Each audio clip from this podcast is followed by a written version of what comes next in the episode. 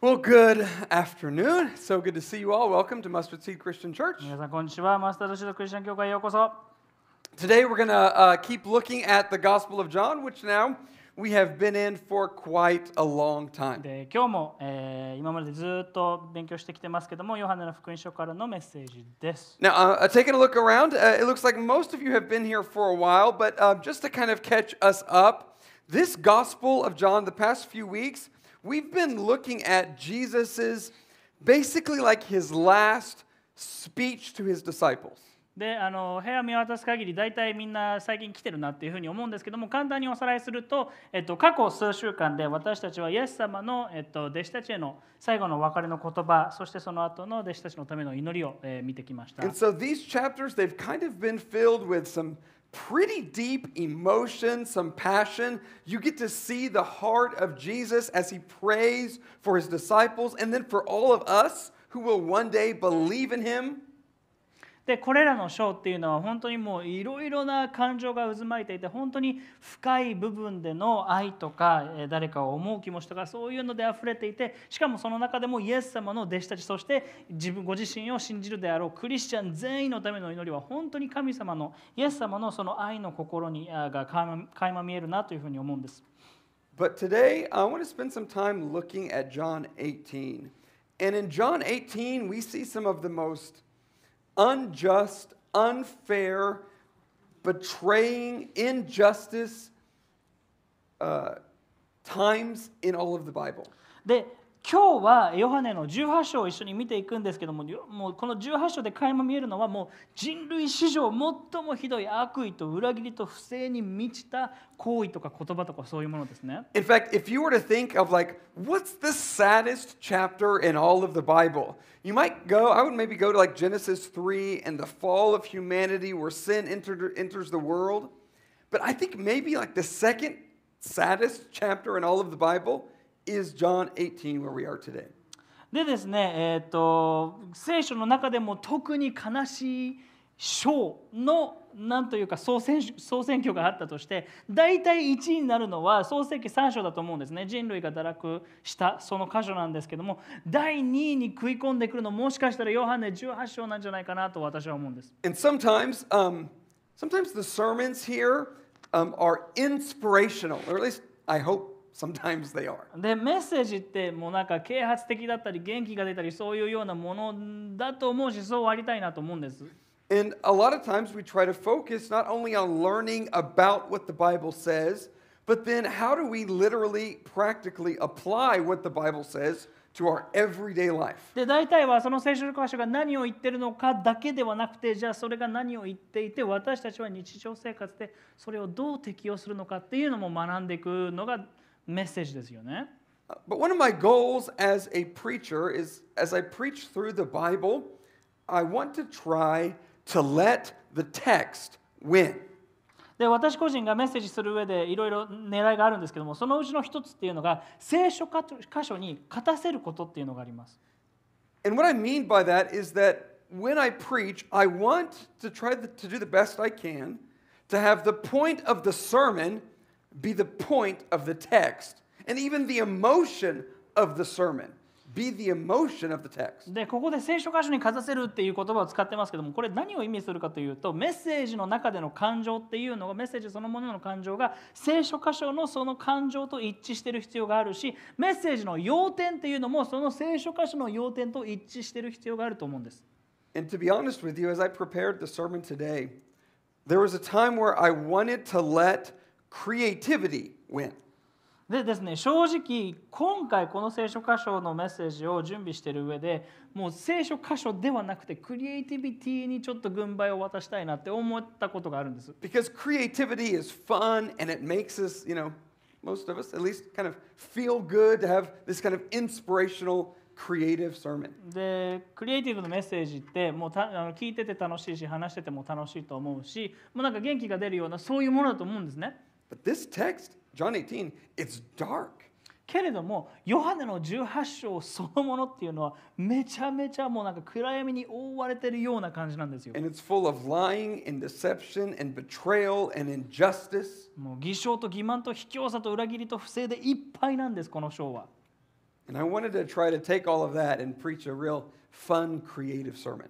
でその全てをとってもう聞いていて楽しいめちゃめちゃ元気が出るモチベーションが上がるようなメッセージをしようとはしません But I felt convicted that I should let the text win. もう神様からも本当に示されたのはそういうような楽しいメッセージをするんじゃなくて本当にその聖書箇所そのものを皆さんにおすお伝えすることでした So if you'll bear with me, I want us to look at John 18 today as we see the absolute depravity of humanity, and in the midst of all of that, the utter absolute control of Jesus. で皆さんと今からヨハネの18章を見ていきますけどもこの18章には人類の堕落しきったもう本当にだらしなくて汚い姿とそれと対照的に描かれているのがイエス様が人間なのに人類の一員なのに本当にその全てで自分を制しているしその状況全てにおいても主権者であるこの姿が対照的に描かれているのを見ていきたいと思います。So if you've been following this story, Jesus, um, in the past few chapters, he's in a garden. He has just finished praying this deep prayer for his disciples. でこれまでのあらすじとしては皆さんもご存知だと思うんですけどもイエス様はあるそのに弟子たちといてで弟子たちのためのそしてクリスチャンのための祈りを終えた部分そこまで私たちは見てきました And now Jesus has finished praying and he's now together with his 12 disciples. でイエス様は弟子たちとえー12弟子と一緒にいるわけですね But actually, it's, it's not 12 disciples now because one of them, Judas, he's already left. He's betrayed Jesus for 30 pieces of silver. で12弟子っていう言葉言いやすいんで言ってしまいますけども本当にこの部分ではもう11人なぜなんですなんでかっていうと13章でイスカリオテのユダがイエス様を3 30枚の銀貨でもう裏切ったからです So ね he's there in the garden with the 11 disciples. なのでこの今の状況ではイエス様はこのそのに11人の弟子たちと一緒にいるわけです。And as they're there, it's like they hear rumblings in the distance. でそれで何かの物音が聞こえてくるわけです。And as they look, here comes this band, this cohort of soldiers coming toward them. でそれで目を上げてみると何が近づいてきているのかというと一部隊の、えー武装した兵士たちが来てるわけですね。And leading the pack is Judas, the very disciple of Jesus who has now betrayed him. そしてその兵士の部隊を率いているのは誰かというと他の誰でもないイエス様のことを13章で裏切ったユダなんです。And Jesus, he knows what's about to happen. でイエス様は何が起こるのかを全てご存知です。And yet he's in control. そして全てを収めておられます。Verse 4 of uh, chapter 18 says Then Jesus, knowing all that was going to happen to him, came forward and said to them, Whom do you seek? 4節読みます。イエスはご自分に起ころうとしていることを全て知っておられたので、進み出て誰を探しているのか と彼らに言われた。 Which I actually think is kind of it's kind of funny because obviously it's like, of course he knew, they knew, but okay, who are you here for? で、これイエス様もちろん知ってますよね。でも知ってて聞いてるわけです。 So they answer, Jesus of Nazareth. And Jesus said to them, I am he. で、それに対してえー彼らはナザレ人イエスをと答えた。そしてイエスは彼らに私がそれだと言われたと書いてあります。In the face of all these soldiers, he seems confident. で、こんなにも多くのえー兵士たちに囲まれていてもイエス様は堂々としています。And then John adds this detail. He says, Judas, who betrayed him, was standing with them. で、えーこの福音書を書いたヨハネさんはこういう詳細を加えています。イエスを裏切ろうとしてて、ユダも彼らと一緒に立っていたと。The coward and the one who followed Jesus everywhere he went, observed everything he did, sold him out for some money, standing there with Jesus そこに立っていたユダはもうイエス様とこれまで3年間寝食共にしていろんなところに行っていろんなイエス様の見業を見てきたけれどもイエス様のことを銀貨30枚で裏切った売り飛ばした卑怯者のユダです。And then I love this detail John adds. He says, When Jesus said to them, I am he, they drew back and they fell to the ground. でヨハネはもうちょっと詳細を加えてますね 6, 章えー6節彼らがイエスが彼らに私がそれだと言われた時彼らは後ずさりし地に倒れたと書いてあります And again, once again, we see the control, the composure of Jesus contrasted with the fear and the cowardness of those who came to arrest him. でここでもイエス様の力と統治が描かれていてそれと対照的に人々の恐れと臆病さっていうのが対照的に書かれてますね。 Verse 7 So he asked them again, Whom do you seek? And they said, Jesus of Nazareth. And Jesus answered, I told you that I am he. So if you seek me, let these men go. This was to fulfill the word he had spoken. Of those whom you gave me, I have not lost one.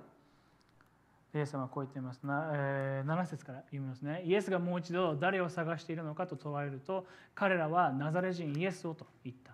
イエスは答えられた。私がそれだと言ったではないか。私を探しているのならこの人たちは去らせなさい。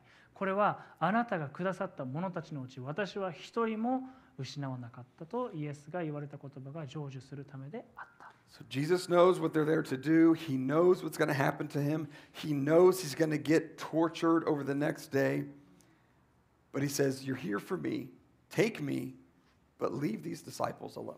イエス様は彼らが何のためにこの場所に来ていて誰を捕らえようとしているのかそして自分が捕らえられた後に何を経験するのかどんなひどい仕打ちを受けるのか全部知った上でこれから受ける苦しみとか拷問とか処刑の全てを知った上であなたは誰を探しているんですかと聞いてしかも私と一緒にいる者たちは去らせなさいと憐れみも示している。So, in addition to being in complete control, we see this compassion of Jesus for those he cares about in the midst of all of this craziness. 自分が捉えられようとしているその瞬間にも全てを収めておられて大切な人たちに憐れみを示すそういうお方なんですイエス様は Now, Jesus was in control. He knew what was going on, but his disciples, they, they didn't know. でイエス様はここで全てを収めておられて全てを知っておられますけども弟子たちは違いましたね弟子たちはもう何が起こってるか分かってなかった right? Which is especially true of Peter. で特にペテロはもう混乱状態にあったわけですね I love Peter. ペテロいいですね But so, verse 10 Peter, having a sword, drew it and struck the high priest's servant and cut off his ear. And he's, John says, by the way, the servant's name was Malchus.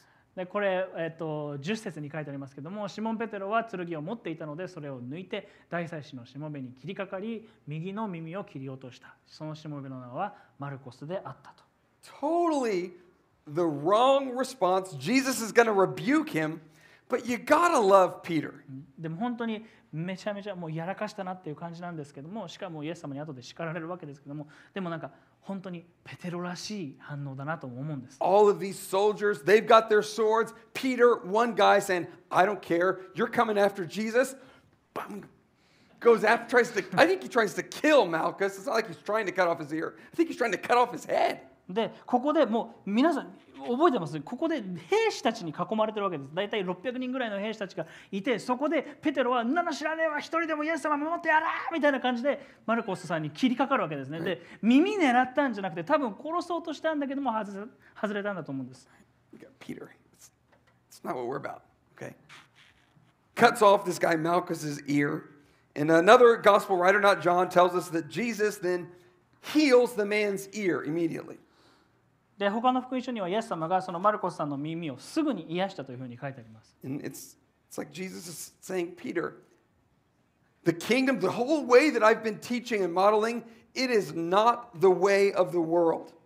で、イエス様は、ペテロ、私が今まで教えてきている私の御国というのは、私の王国というのは、世のそのやり方とは違うでしょうその世のキングと世の王国とは全然違うだろうと言ってるんです Which is why my disciples, those who follow me, they don't respond to violence with more violence. 私の弟子たちは私に従う者たちは暴力に暴力で、えー応答する対抗するものじゃないだろうと Which, by the way, is still a really good point for us to remember as followers of で Jesus. これ今日の私たちにも適用される点だと思うんですね Because that's, that is the typical way of the world, right? When somebody hits you, you hit them back. When they slander you, you slander them back. When one country bombs another country, that country bombs that country. That's normal. That's worldly ways of living.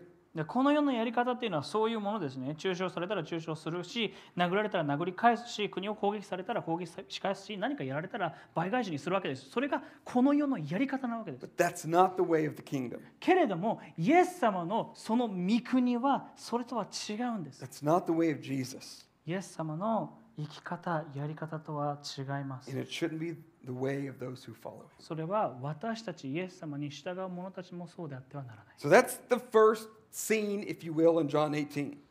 Jesus is arrested and betrayed, and Judas is cowardly.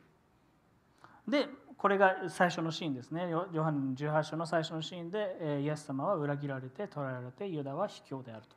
Jesus is sovereign and control over all of it. けれども、その全てにおいてイエス様は全てをコントロールしておられる。 In which it might be worth stopping just to say, like, if Jesus can be sovereign and in control in the midst of his betrayal and arrest, knowing what's about to come to him, his death, namely, then I think he can be in control and can be trusted in whatever we go through.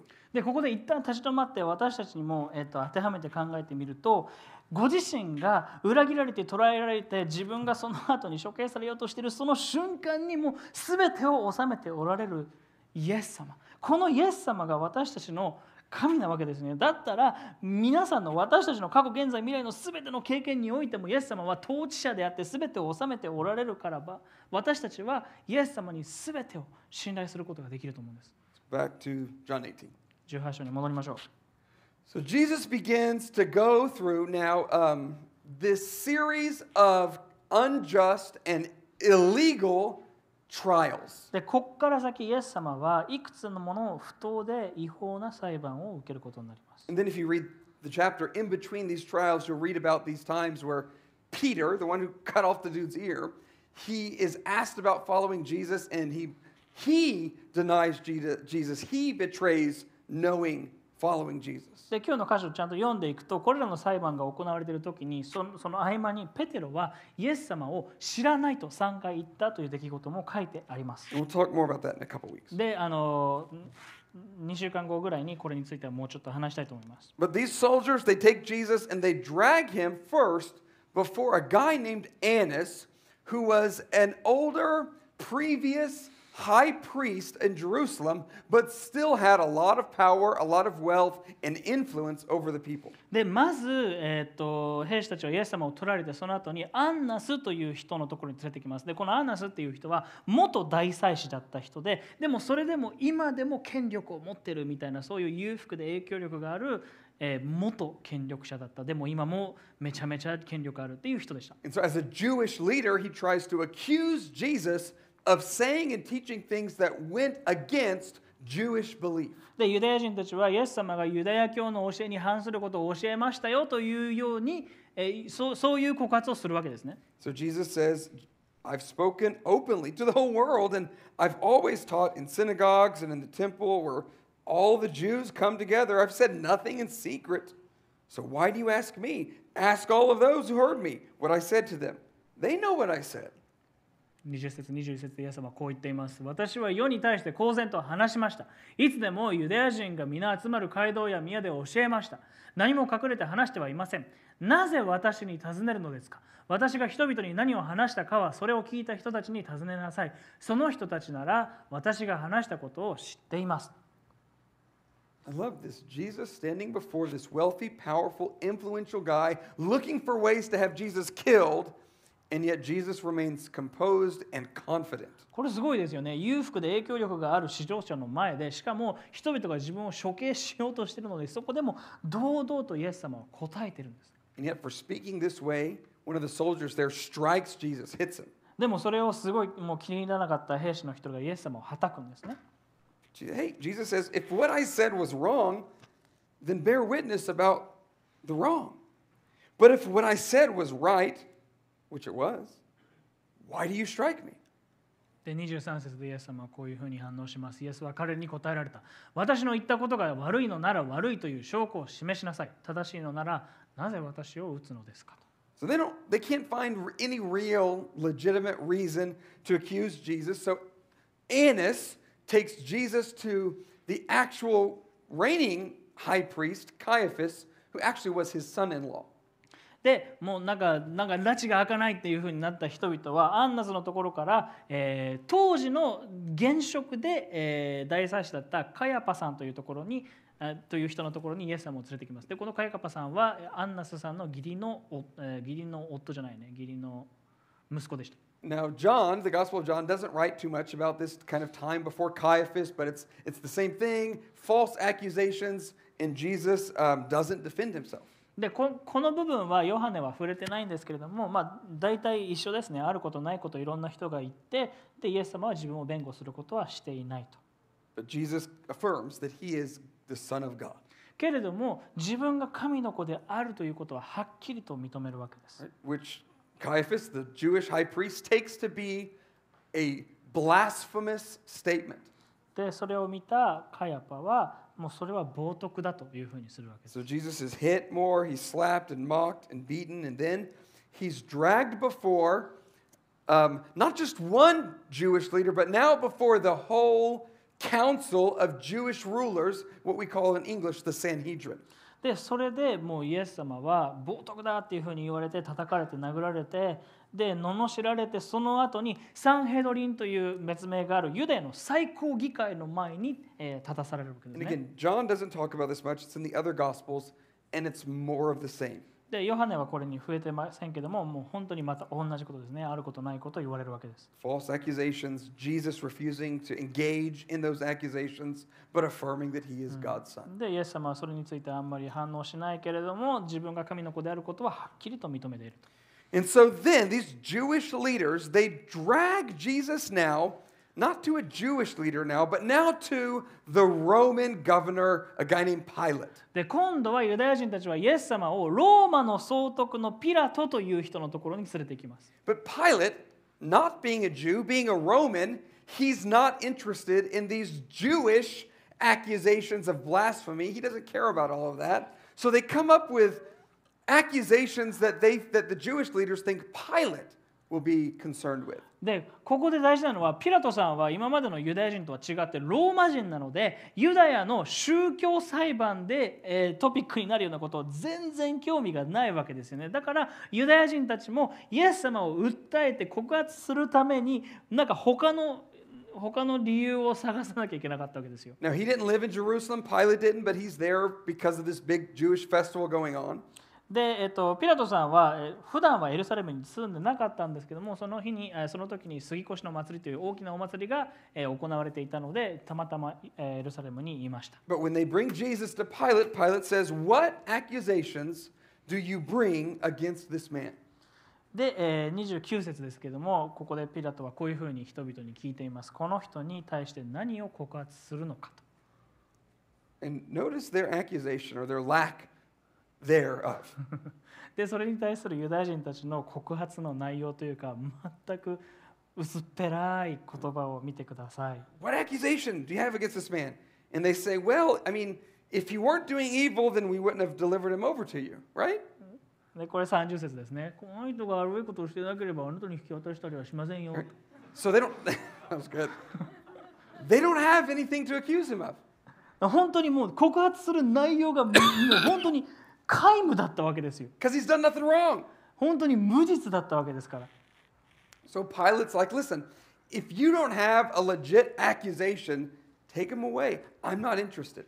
で、ピラトは、いや、本当の訴えがないんだったらもう連れて帰りなさいよというふうに言うわけですね。But they can't do that because they want the Jewish, they want Jesus dead.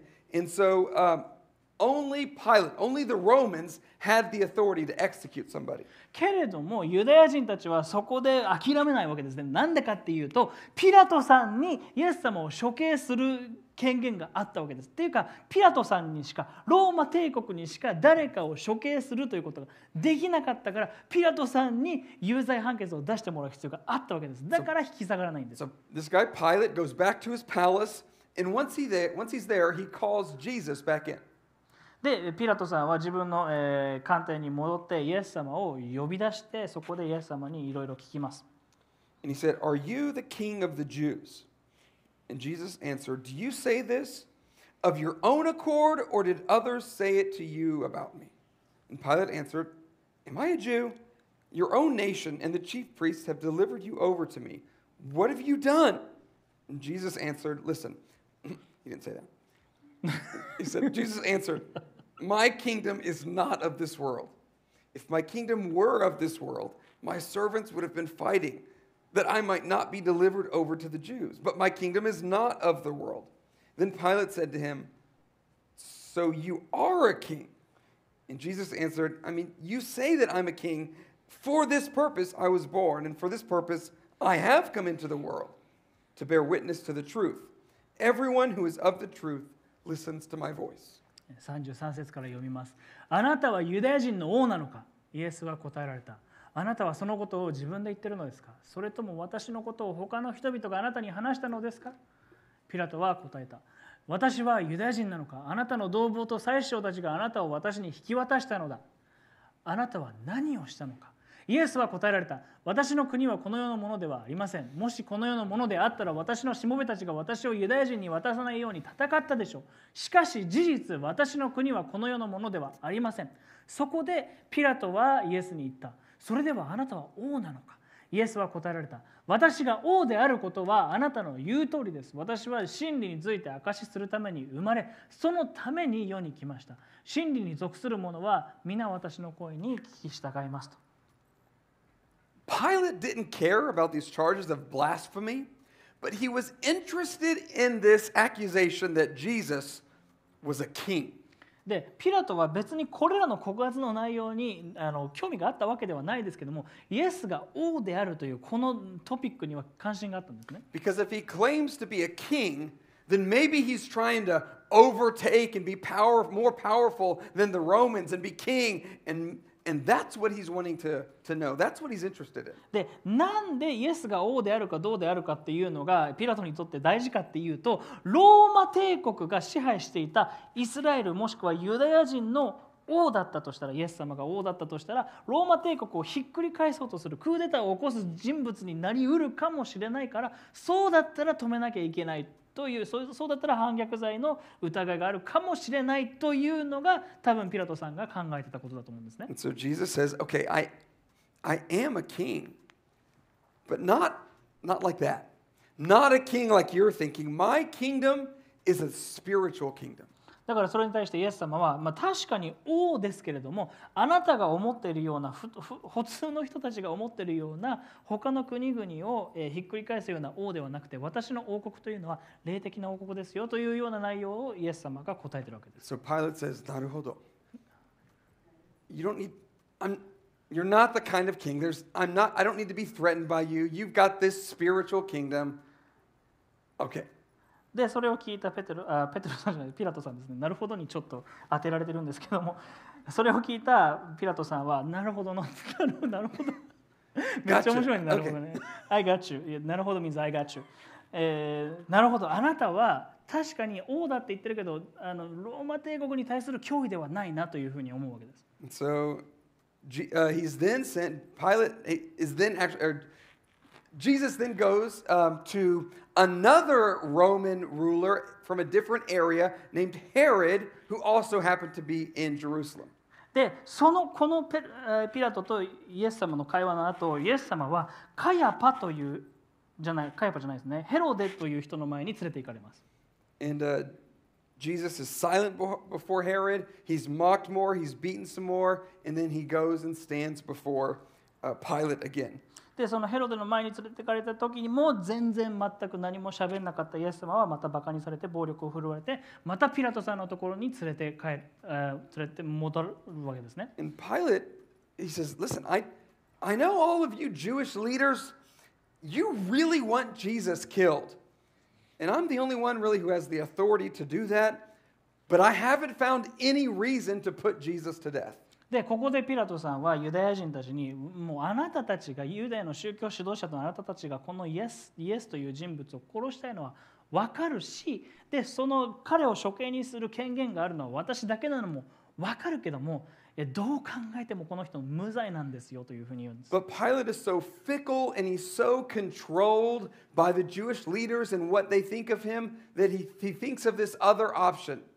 でもこの時点でもうピピラトさんはちょっとビビり始めてるので心が揺れてるんですよねだからなんかいいアイディアないかなと思ってああせやこうしようっていうのが出てくるわけです He tells them, okay, I know it's this Passover uh, ceremony, it's this festival, and there's this custom that I have during this time to release a prisoner that's in Roman control to be free, to give him back to you.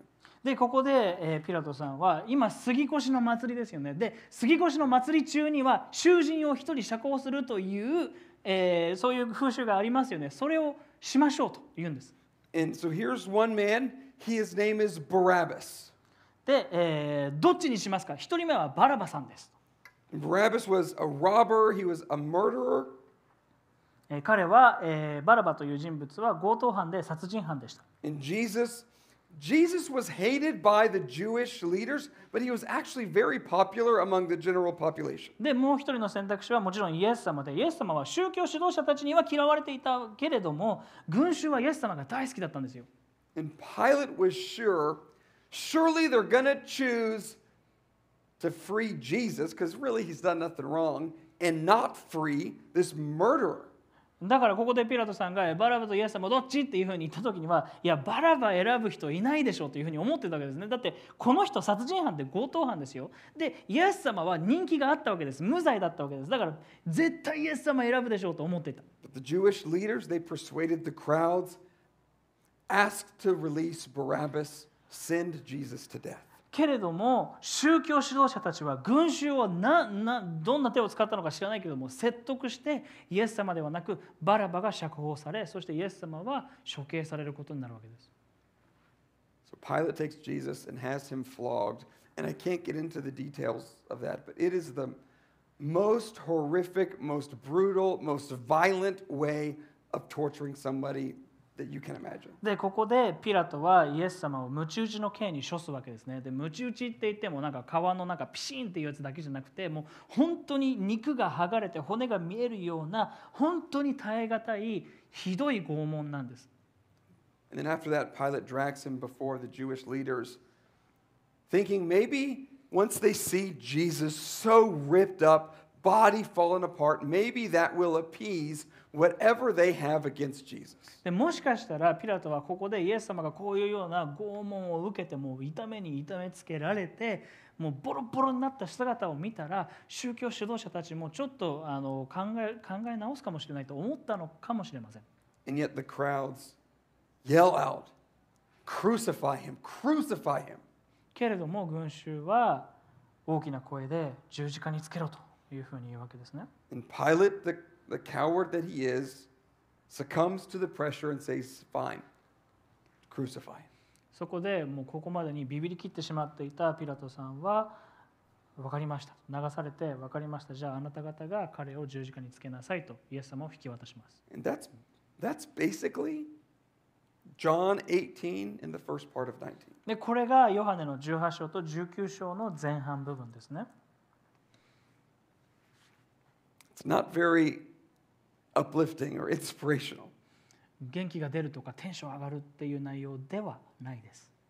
This part of the Gospel of John, it's filled with darkness and sin. ヨハネの福音書のこの部分はもう本当罪と暗闇に覆われてしまってる感じがします。And to be honest, for the sermon today, I want us to sit in that darkness. でですね今日のメッセージを通して皆さんにお伝えしたいのはこの罪と暗闇に覆われてる感じのこの部分にあえてとどまるということです。Now, the story will end well. でこの話はハッピーエンドです。皆さんあの安心してください Okay? If you don't, most of you know, uh, Jesus will end up being killed and executed, and then God will raise him again on the third day. でこれあのめちゃめちゃなネタバレをするとでも皆さん内容知ってると思うんですけどもイエス様は実際に十字架にかけられて死んで埋葬されて3日目に神様の力によってよみがえるわけです。And the purpose of his death and then the implications of his resurrection has amazing and incredible, encouraging, uplifting message for us, amazing life changing message. Implications for us. でこのイエス様の死と復活が何のためであったのかそして何を達成したのかそしてその内容っていうのを私たちが理解するんだったらばそれは本当に大きな励ましになると思うし私たちの人生とか私たちの永遠を左右するほどに素晴らしい内容なんです。So we'll talk about that more in the next couple of weeks. So please come back for those more uplifting.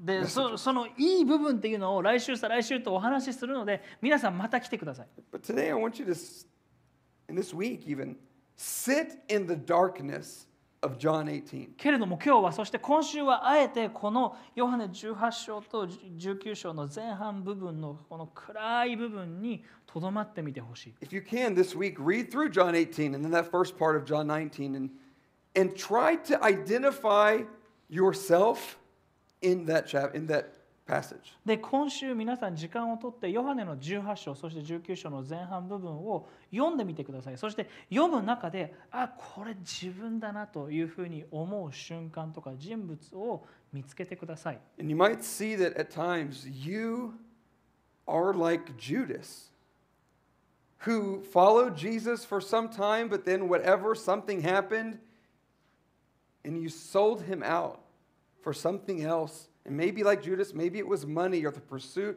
of stuff. You follow Jesus once, but now you follow something else. もしかしたら今週この箇所を読んでいてあ自分はユダのようだと気づく瞬間があるかもしれませんユダのようにイエス様のことをしを愛し愛そうとしてイエス様にイエス様に従ってきたけれども何かのきっかけでイエス様よりも他のものに目が行くとかユダがイエス様をたった2万円ぐらいの銀貨で裏切ったようにイエス様よりも物イエス様よりもお金っていうふうになってしまっている部分に気づかされるかもしれません。Or you might find yourself being like Peter, who, I mean, deep down you do care for Jesus and you love him, but um, maybe you still act out in the ways of the world sometimes. Or maybe sometimes, like Peter, you follow Jesus, but when other people are around you, they ask you about it and they want to know, aren't, aren't you a Jesus follower? Maybe you, like Peter, deny it. And when other people around don't want them to know that you really are a follower of Jesus. でもしくはあなたはあ自分ペテロのようだなというふうに気づく瞬間があるかもしれません。